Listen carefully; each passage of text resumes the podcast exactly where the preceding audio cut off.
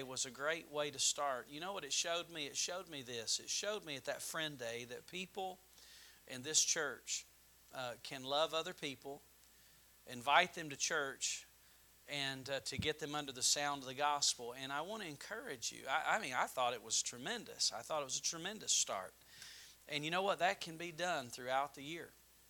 Uh, as you get uh, to the Christmas holidays, or you just come to a special day here at the church, you have an anniversary uh, service that's coming up. But I, I want to encourage you as a church, you just keep reaching, you keep praying, you keep asking, and you keep doing what you can to influence people uh, for the sake of the gospel. And my heart was encouraged by that.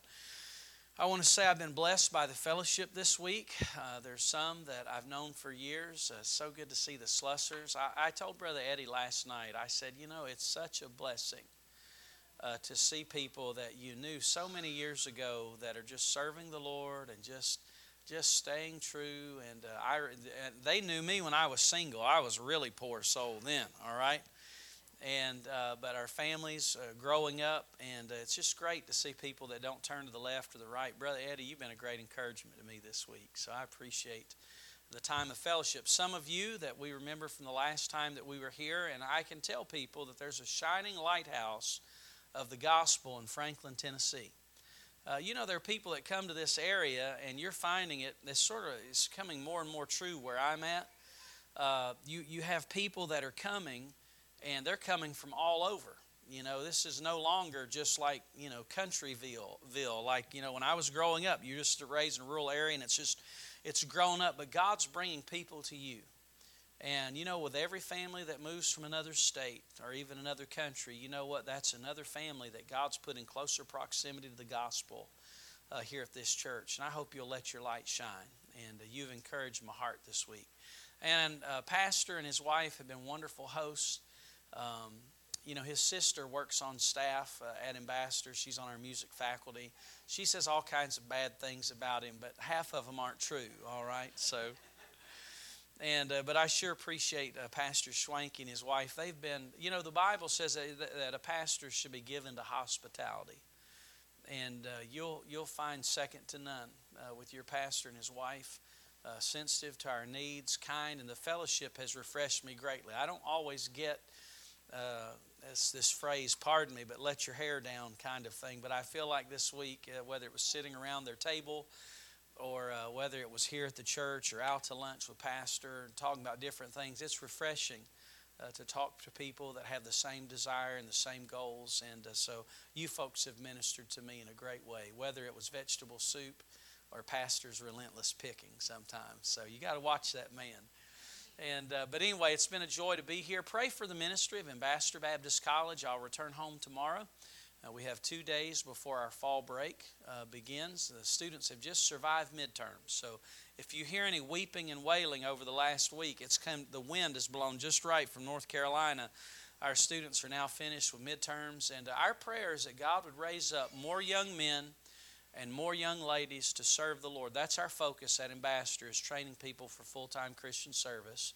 And uh, God's blessed us with a good crew this year, but we need more. And when I say we need more, I really mean the world needs more. Uh, there are more places to be reached with the gospel. There are more church musicians that are needed, more Christian school teachers. And that's our heartbeat, that's our focus at Ambassador. You can always go to our website at ambassadors.edu to keep in touch with what God's doing at the school. Well, Romans chapter 10, I tried to talk a long time to give you enough time to find it tonight. If I'd didn't give you enough time, let me help you. Genesis, Exodus, Leviticus, and a long ways after, you're going to come to the book of Romans. Romans chapter 10 this evening, I'd like to read just one verse for our text, and that's verse number 1. Paul said, Brethren, my heart's desire and prayer to God for Israel is that they might be saved. And, folks, do you know in this one verse we find very readily and quickly something that was very dear to Paul's heart? Have you ever had your heart set on something before? Do you know what I mean by that? You just never really had your heart set on something. Let me give you sort of a light-hearted illustration of it to sort of help you enter into the burden tonight. But I remember years ago there was a friend of mine who was an avid deer hunter, and after his first kill, uh, he sent me a bag of deer jerky that he had made himself. He knew that I liked jerky, and he, so he sent me this package of deer jerky. I got it, I believe, on a Thursday or a Friday. And it arrived at my house, and when I opened it up, I opened it up with glee because there were two Ziploc bags chocked full of deer jerky. The only problem was is the next day I was leaving for a revival meeting, and so I knew that I really wouldn't be able to enjoy it until after I got back from the following week. And so I took those two Ziploc bags and I put them down in the crisper uh, drawer of the refrigerator, and I called my two sons from their upstairs room. And those boys came downstairs, and I looked at them and I said, Now, fellas, listen. Uh, a friend of your dad's has sent some uh, deer jerky. I said, There are two bags of deer jerky that are down in that crisper drawer. And listen, I don't want you to touch it until I get home. And then when I get home, we're going to have a feast. And they said, Yes, sir, Dad. And I thought I spoke in English. I thought I spoke in clear, concise sentences. And so I left on that Saturday. And you know, I know some of you think that we preachers, all we do is think about Bible verses and church and we never think about any pleasurable things whatsoever. But I did happen to find myself several times during that week sitting in a chair, and this thought would come to my mind. I'd say, mm, Boy, I can't wait to have some of that deer jerky. It's going to be good. And I found myself thinking that on several occasions. Saturday came, I got home, I bounded in through the garage, I kissed my wife, I walked in, opened the refrigerator door, and when I opened the door and I opened the crisper drawer, I was in disbelief. There were two empty Ziploc bags. So I immediately called down the guilty. And as they came down the stairs, they knew what they had done. Their shoulders were slumped, absolutely no eye contact. And I said to them, I said, Boys, I'd been looking forward to this all week. My heart was set on it. And there's nothing left. And one of the boys spoke up and he said, Dad, we did leave you one piece. And the other one spoke up and said, No, I ate that too. You know, there are a few moments of sadness in our household, but we live through it. The boys are still alive. One's a law enforcement officer, the other one is a sheriff's or a, is a, a fireman.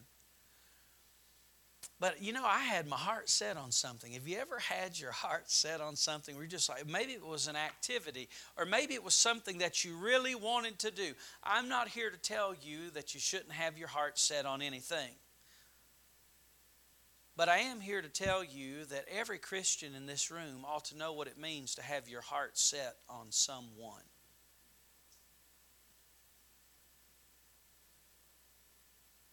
If you're a Christian here tonight, I'd like to ask you a question. When's the last time somebody was on your heart and your desire for that individual was to be saved and you prayed specifically for their salvation? I'm afraid that even Christians, we get so enamored with things that we lose sight of people. We're so concerned about physical needs that we fail to see the souls of men. And you know what? I believe that evangelistic efforts ought to be preceded by evangelistic praying. And tonight, I want to challenge you to have a heart like the Apostle Paul. Tonight, I pray that God would bring people before your minds that are precious to you. And that you'd leave here tonight with a burden to see them saved, unlike any other time in your life. When I read chapter 10 and verse 1, Paul's telling me there's something on my heart, and that something was actually a someone. It was the entire nation of Israel, his kinsmen according to the flesh. And so tonight I want to divide it up into three areas to help you see Paul's burden tonight. The first thing I want you to see is I want you to see the aspect of family. That's appropriate tonight. We've seen an aspect of family. All of these, uh, all of these uh, children and grandchildren of the Robertsons up here before us tonight. And you see family. We've seen an illustration of what a physical family is. But it's interesting in this verse, the first thing that Paul addresses is when he says brethren, he's talking to his spiritual family. Now I'm going to do it a little bit backwards tonight. First of all, we usually we talk about physical family and we talk about spiritual family, but tonight the very first thing that Paul addresses is his spiritual family when he says brethren. Now, I am a little humored. You know, down in the South, in the Southern churches, we have a greater propensity to call brother and sister. Uh, you know, sometimes I've gone out west and gone up north, and I use the term brother, and somebody just looks at me like we're not related. Uh, you know, in the South, the word brother in a church is a great cop out. Somebody comes up to you and says, Hey, do you remember me? And you can say, Brother, I think I do, you know, and then you play the game and you try to figure out who is that? But did you know that if you're here tonight and you're a child of God, that you're a part of a family? That's why I believe you ought to go to church. Listen, just like it's not good for a husband and wife to be separated a lot and children, it's not good it's not good for a spiritual family to be separated. And the day that you got saved, you became a child of God. He put you into a family. I was raised as an only child, but the day I got saved, I gained a lot of brothers and sisters. And Paul is talking to his spiritual family. Here, these Roman believers, and he's, and he's about to open up and tell them something that's very important to him. You know, I see it in my family. Sometimes my daughter and my wife will be talking, and when I walk by, all of a sudden they get really quiet.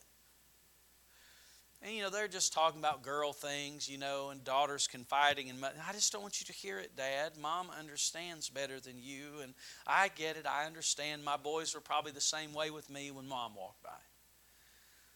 But you know what Paul was doing? Paul was saying, This is very dear to my heart. And he opens himself up really in sort of a vulnerable way, if you want to use that terminology. And he says, You know what? To my spiritual family, he said, There's something that's really important to me. And I want you to hear what it is. And he said, It's that my physical family, that, that it's, uh, Israel, might be saved. Now, Paul talks about his spiritual family he pours his heart out to them and he says, Here's what I really want to talk to you about. I want to talk to you about my physical family, Israel. I'm praying for them to be saved. Listen, every person in this room has physical family. You're here tonight and you say, Well, I was adopted. You know, I've had friends of mine who were adopted and they still have physical families, some of which maybe they've never met, others they have. But all of us knows what it's like to have our own flesh and blood. And Paul said, You know, there's something that's very dear to me. And he said, That's my physical family. In Romans chapter 9, we'll see a little bit later, he talks about my kinsmen according to the flesh. What was Paul saying? Paul was saying, If I could have anything, this is what I'd want to see. I'd want to see my own flesh and blood saved. You know, if anybody ought to be precious to you tonight, it ought to be your family. And I want to ask you, Christian, when's the last time? When is the last time that in your mind you thought about your own flesh and blood, or we could even expand it tonight to co workers, neighbors, and such? When's the last time you were burdened for your own flesh and blood and you said, Lord God, would you please save this individual? Lord, would you please work in the hearts of my loved ones? He talks about his physical family. So, the first thing you see tonight, Paul talks about family. But the second thing that I want you to see this evening is that Paul talks about a feeling. When he says, Brethren, my heart's desire and prayer to God for Israel is that they might be saved. Now, I know you have to be careful when you're talking about feeling. Uh, feeling is something that if you live and die by feeling, listen, it will kill you in the, in the long run. You say, What do you mean? I've met some people, and that's how they live, that's how they die, by feeling. They're up and they're down. And I understand that. I have my ups and I have my downs. If you think I'm on the plateau of perfection all the time, I have my ups and downs, but sometimes our feelings get the best of us and they contradict what we know, and our lives become a roller coaster. You know, I've had friends of mine through the years that have struggled with their salvation and they begin to overthink and they begin to overanalyze. And before you know it, they let their feelings take a superiority over the Bible and, and their lives were in chaos. So I, am not saying tonight that you ought to live by feeling or that you, that you ought to live by it totally. Um, I'll tell you, if I lived by feeling tonight, I would already be in jail because when I drive down the interstate and somebody cuts me off, if I did what I felt sometimes, it'd be bad. Now, I know some of you are looking at me and you're like, well, you're a man of the cloth. And I'm like, Paul was too. And he said, the things that I would do, I don't do. And the, I mean, he's like, I just got it all mixed up. Paul had flesh too. I'm not using that as an excuse tonight. I'm just saying that in this room, we're a bunch of people that if we are led by our feelings, it's a roller coaster. But I will tell you, just as I would tell you that your feelings should not run your life, can I tell you as a Christian, your life is not devoid of feeling either.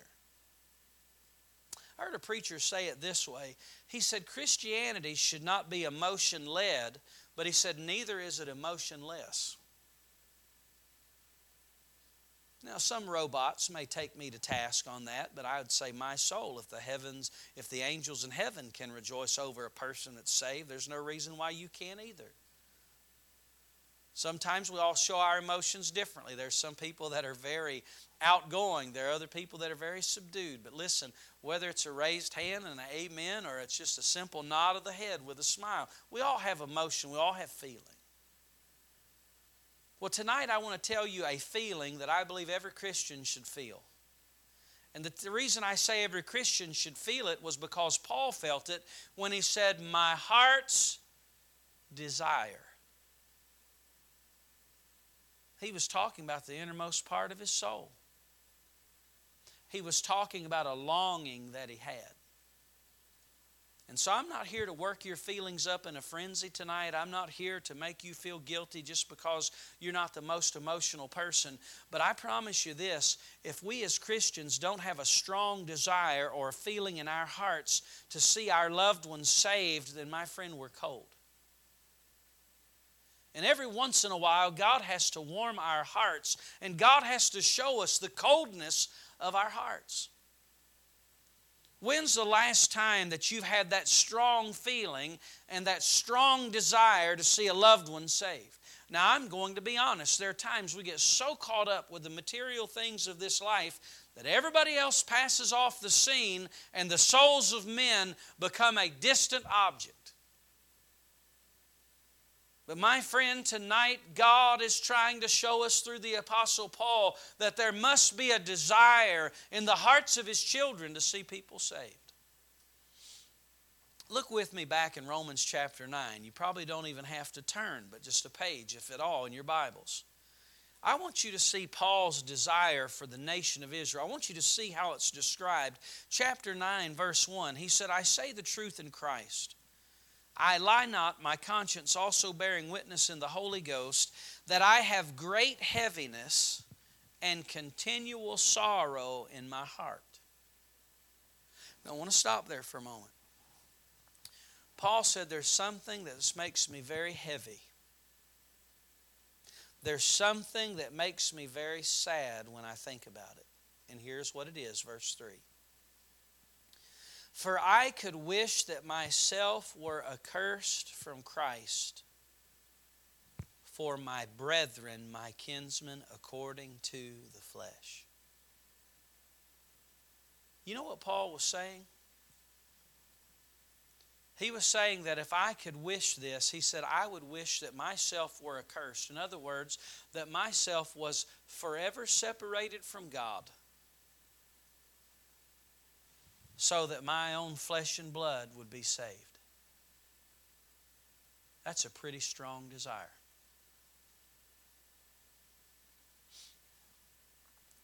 As a kid, where I was raised, there was a proprietor of a hardware store. His name was W.B. Sharp. I loved going to W.B. Sharp's store because there was hardware all in it. It's just that nobody knew where it was at. But I always loved going by the knife case and uh, I'd see that he would have a, an assortment of buck knives there. You'd see them laying on top of the boxes, and as a kid, I would just sit there and I would, I would look into that case. And You know, after leaving W.B. Sharp's hardware store, I might look over to my friend and I might say something like this I'd give my right arm for that knife. You ever heard anybody make a statement like that? That's just sort of a figure of speech. I'll assure you, if WB had hopped over the counter and grabbed me up with a knife and said, All right, let's cut your arm off, I, I didn't really mean that. I, it's a figure of speech, WB. But have you ever heard anybody say that? Say, I'd give my right arm for that, or I would give this for that. Let me tell you what Paul said. Paul didn't say, I'd give my right arm for them to be saved. Paul said, I'd give my soul. That's a pretty deep desire, isn't it? And can I make an admission to you this evening? There's been times in my life that you know what? When my heart has waxed cold for the souls of men. And when I would read a phrase like that for the Apostle Paul, I couldn't help but bow my head in conviction. You know, we have desires for a lot of things. You know, I desire, you know, and I found, you know, as a teenager you have desires, but as an adult you have desires. The only difference is, is your desires are more expensive. You know, as a kid it's a PlayStation, as a, you know, as an adult it's a brand new car or truck or a boat or whatever. But when's the last time you've had a desire in your heart to see those who ought to be closest to you saved. Paul said, My heart's desire, and then he says, and prayer to God. You know what I found? I found that what we pray about is often the things that are closest to our hearts. There's a lot of things to pray about. You know, most churches, Pastor, I don't know what you do here, but most churches would have like a Wednesday night prayer meeting. They have a prayer sheet. Some churches have that, some don't. But and by the way, if there's anything like that here, I've not snooped around and found it so I could examine it and make it an example tonight. So please just throw that out of your mind. But you know, sometimes you go to a church and you'll see a physical prayer list that's like yay long. You know, I think it's just the fact that I'm getting older, but I see the word cancer and heart attack and so many other things. And uh, should we pray for those things? Why, sure. I'll tell you what, if I wind up in the hospital with a heart issue, I want you praying for me. I'm not here to tell you that we shouldn't be praying for physical needs, but here's the sad reality. So many times we are so consumed with praying with the, for the physical, and our spiritual prayer lists are about like this.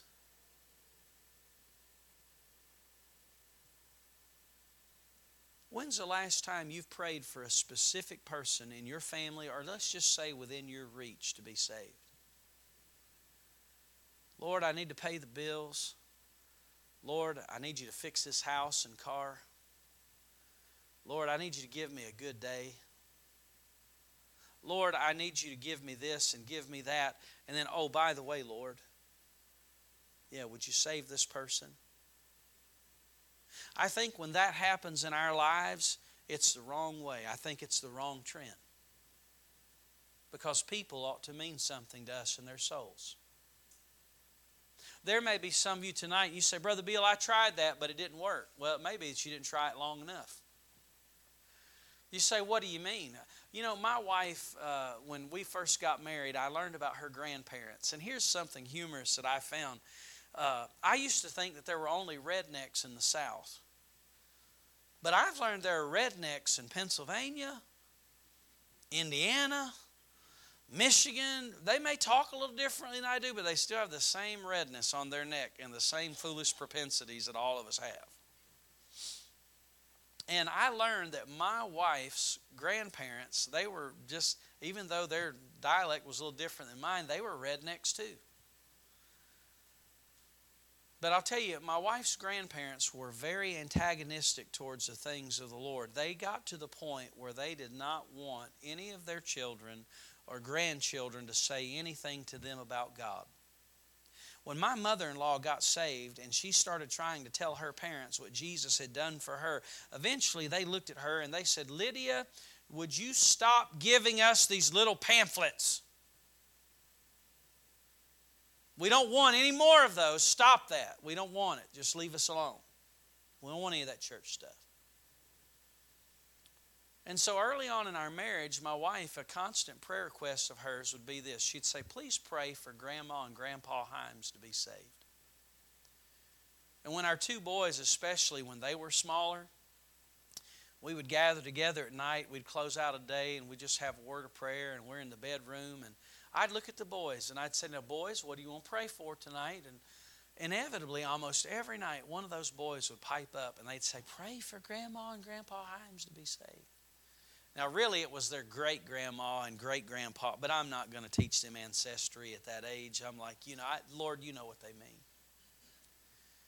But I mean, it was without fail. It was like almost every night we'd pray, and they'd be like, one of them would just just squeak up in that voice, "Please pray for Grandma and Grandpa Himes to be saved." And you know, there were a few times where I wanted to look at them and say, Would you just stop saying that? To say, Listen, I, I think you're in a rut here. Let's mix it up. There were certain times where I might try to, eh, you know, edge them towards other things. It's not that I didn't want them to pray for Grandma and Grandpa Himes. It was just I felt like, okay, it's just like the thing to say. But if anything, those two boys were a constant, just drip every night, every night. And you're talking about two of the hardest people in Pennsylvania. They had declared that they wanted nothing with, to do with God. When my wife and her parents would go up, there was a brick wall that was erected. And we just kept praying and praying and praying and praying. And then one day, my wife got a call from her mom and said, You're not going to believe what happened last night.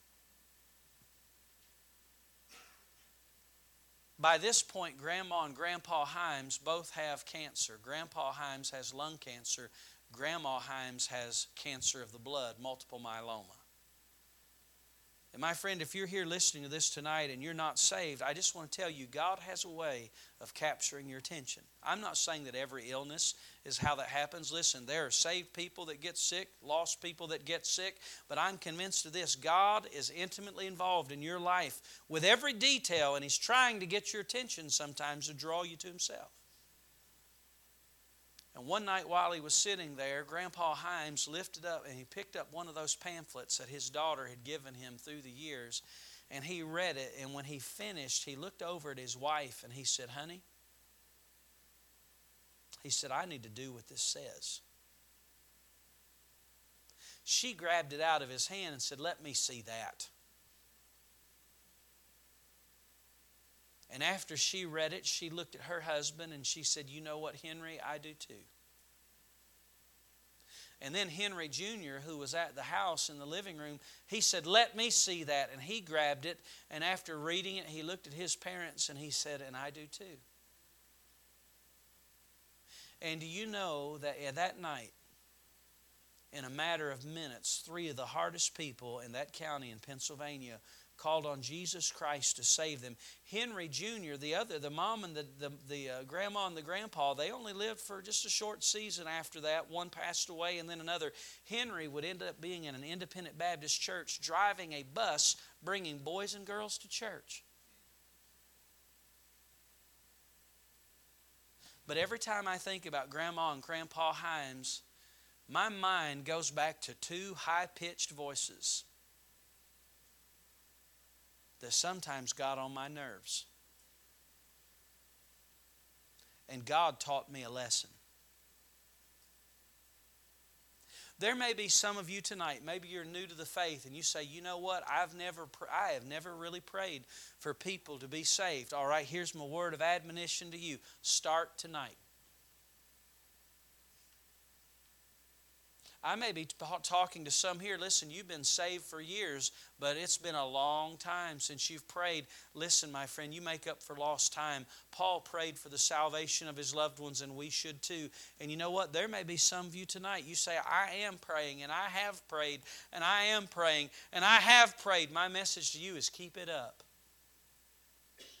Because I'm telling you, if God can work in the heart of Grandma and Grandpa Himes, I know God can work in the heart of your loved one.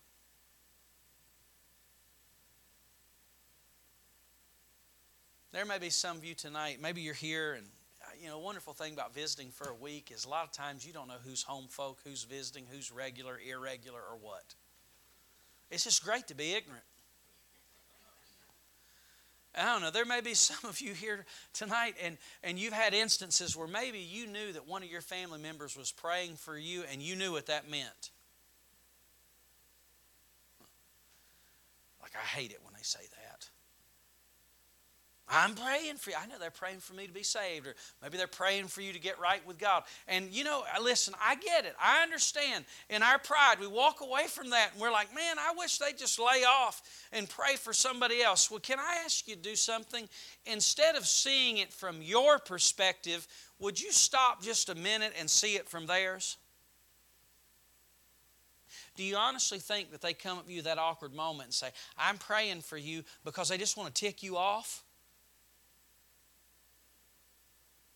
Have you ever thought that maybe you're so precious to them that they can't escape thinking about you? And maybe instead of just balling up in your stubborn pride, you ought to let the love of a mom or a dad or a loved one usher you to the love of God. There may be somebody here tonight. You've had family praying for you. They've either prayed for you to be saved or they've prayed for you to get right with God. Instead of being aggravated with them, why don't you get aggravated at the devil and run to Jesus? Number one, he talks about family. Number two, he talks about a feeling. But the last thing he talks about is a focus. And you see it at the end of the verse when he says, Brethren, my heart's desire and prayer to God for Israel is that they might be rich. No, that's not it. We have a little gas station that's right up the road from the college. I, it's a Circle K, and so I'm on the Sip and Save Club. You go pay them six bucks and you get a free drink every day. They're losing money off of me. I'm just religious about it. Go give me that 44 ounce soda. And some of you are like, that's going to put you in the grave. Well, that's a story for another time, all right? But you know, I absolutely hate it when I'm standing in that line to get my free drink. All I got to do is punch in my phone number, and somebody ahead of me buys these lottery tickets. And they don't do it quickly. I want a three, a seven. No, no, no, no two eights. Whatever that means. I'm like, life's too short to stand here. And I know these people are trying to get rich, and I'm like, all you're doing is just flushing your money, playing this game. It's a little give and a little take, but they're going to do a lot more taking than giving. That's how they stay in business. You know, some people, they just really strive to be, you know, they want to be rich. That's their, I want to be famous. I want to be rich. I want to be popular. Paul's desire was for none of that. He said, if I could have any one thing, I'd want my loved ones to be saved. But we live in a day and time where there are a lot of people that don't know what that means be saved. If you went to Nashville, you walk down the street and you grabbed a random person, you might grab somebody and say, Are you saved? And they'd look at you and say, Saved from what? Especially if they've not been raised in church. Atheism and agnosticism are on the rise in this country people are less and less familiar. If you said, Are you born again? They'd say, I don't know what that is, just like Nicodemus did in John 3. Don't understand it.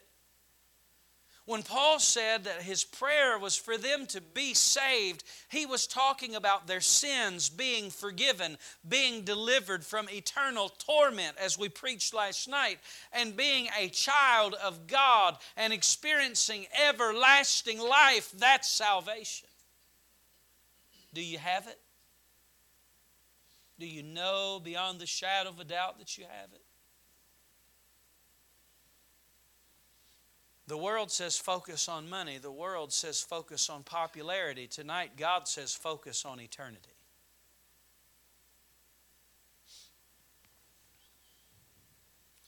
You know, I'd probably have to say that maybe one of the most vivid memories that I have of anybody being on my heart was my dad. I was not raised in a Christian home. There was a lot of verbal abuse. There was a lot of alcohol that flowed in my childhood, in my home. I was exposed to scenes that I would never wish for any other kid to be exposed to. But you know what was amazing to me is in the midst of that environment, God sent some people by my house when I was 10 years old, and they started picking me up on a church van, and every Sunday morning became a safe haven for me. I left the smoke and the alcohol and the screaming for a few hours, and I'd go to church and see people smile. Now, I may hear a preacher scream once in a while, but he was telling the truth.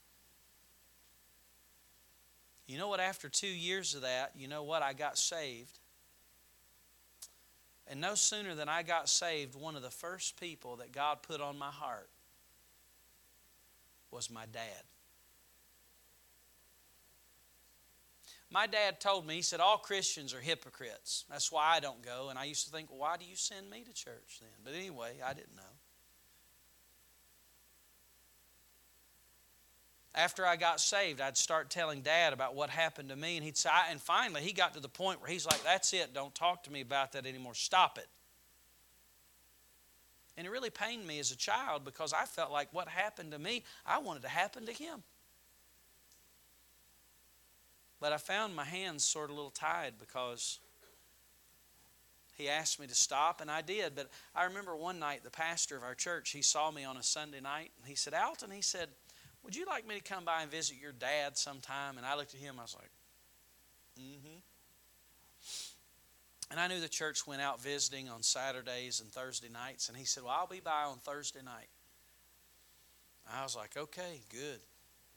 I remember it was already in the fall of the year, going towards the winter time because it was getting dark earlier in the day.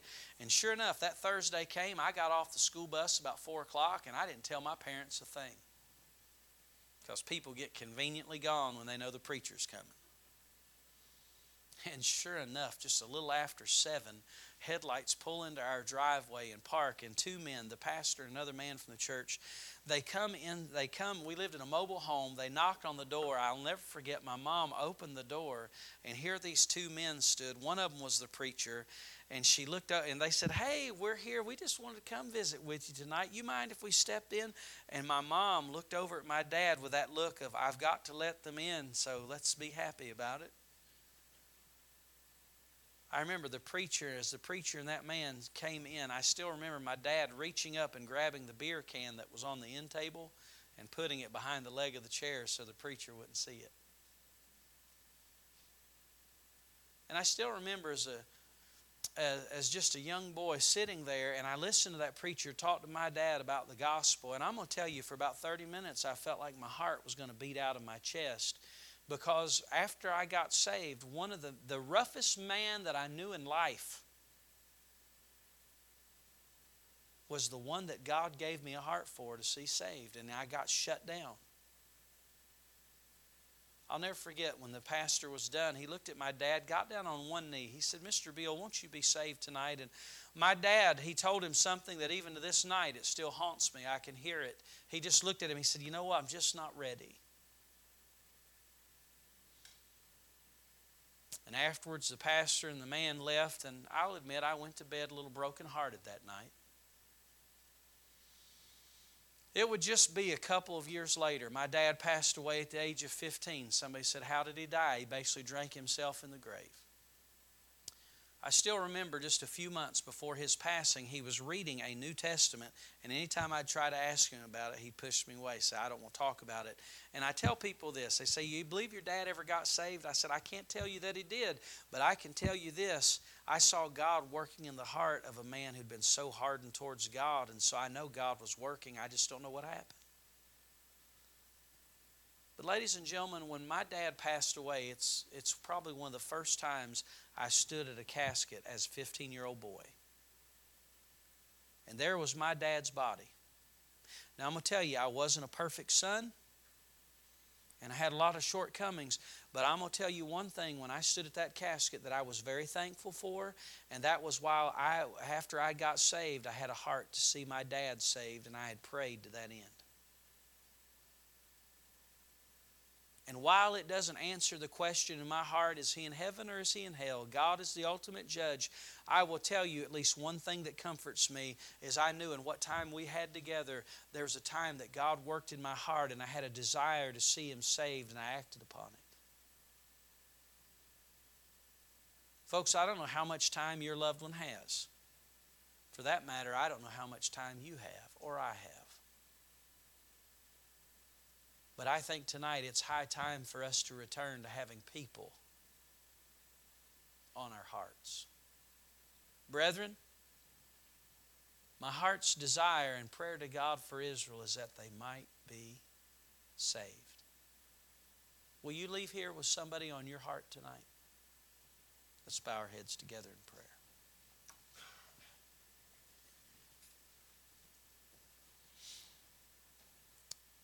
As we're bowed together before the Lord tonight, I'd just like to say a few things and give you an opportunity to respond to the working of the Holy Spirit. Are there any people in this room tonight and you would say, Alton, I have had family members tell me, I'm praying for you, and when they say that, it really galls me. Maybe somebody's come up to you and you, they say they're praying for you, and you hear it and you say, Boy, instead of it making me happy, it just makes me angry. And maybe tonight, God has opened your eyes to help you understand why they say that. They're not saying that because they want to make you angry, they're saying that because they love you. And I wonder when it comes to salvation, I wonder if there's some here tonight you'd say, Alton, I know I, have had friends our church members our loved ones say to me they're praying for me, and I know what they mean by that. They're praying for me to be saved, and you'd say, Tonight, now I understand why they're saying it. And instead of running from God, I'm ready to run to Him tonight. You'd say, Alton, I'm in this service tonight. I know that there are people who pray for me to be saved. And I've held out, I have run. But just as God got a hold of Grandpa and Grandma Himes's heart, Lord, God is getting a hold of mine tonight. You'd say, Alton, I know I have loved ones who are praying for me to be saved. And I've been running, and tonight I need to stop. And I know tonight God wants to answer their prayer. And you'd say, Alton, I need to be saved tonight. Would you please pray for me? If that's you, would you just slip your hand up long enough for me to see it? I'm not going to embarrass you. I am going to pray for you in just a moment.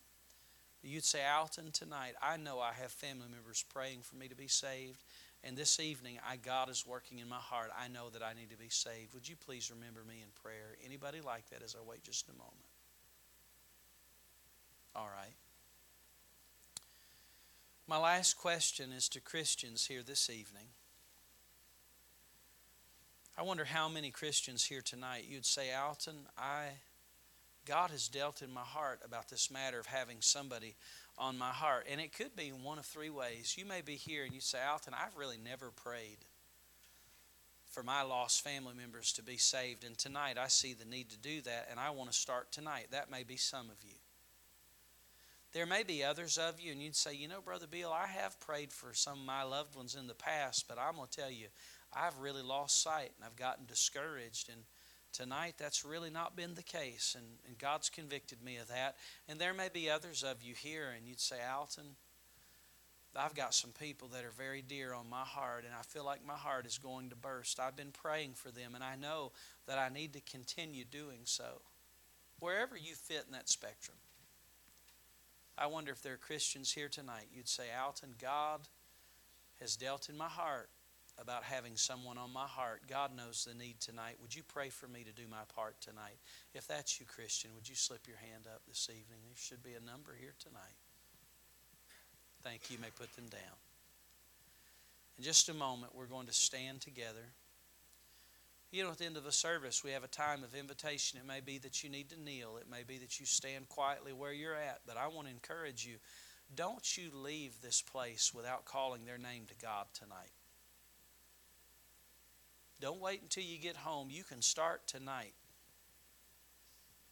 And when the invitation is given, I want to invite you to enter into, the, into that burden that the Apostle Paul had. I hope you will.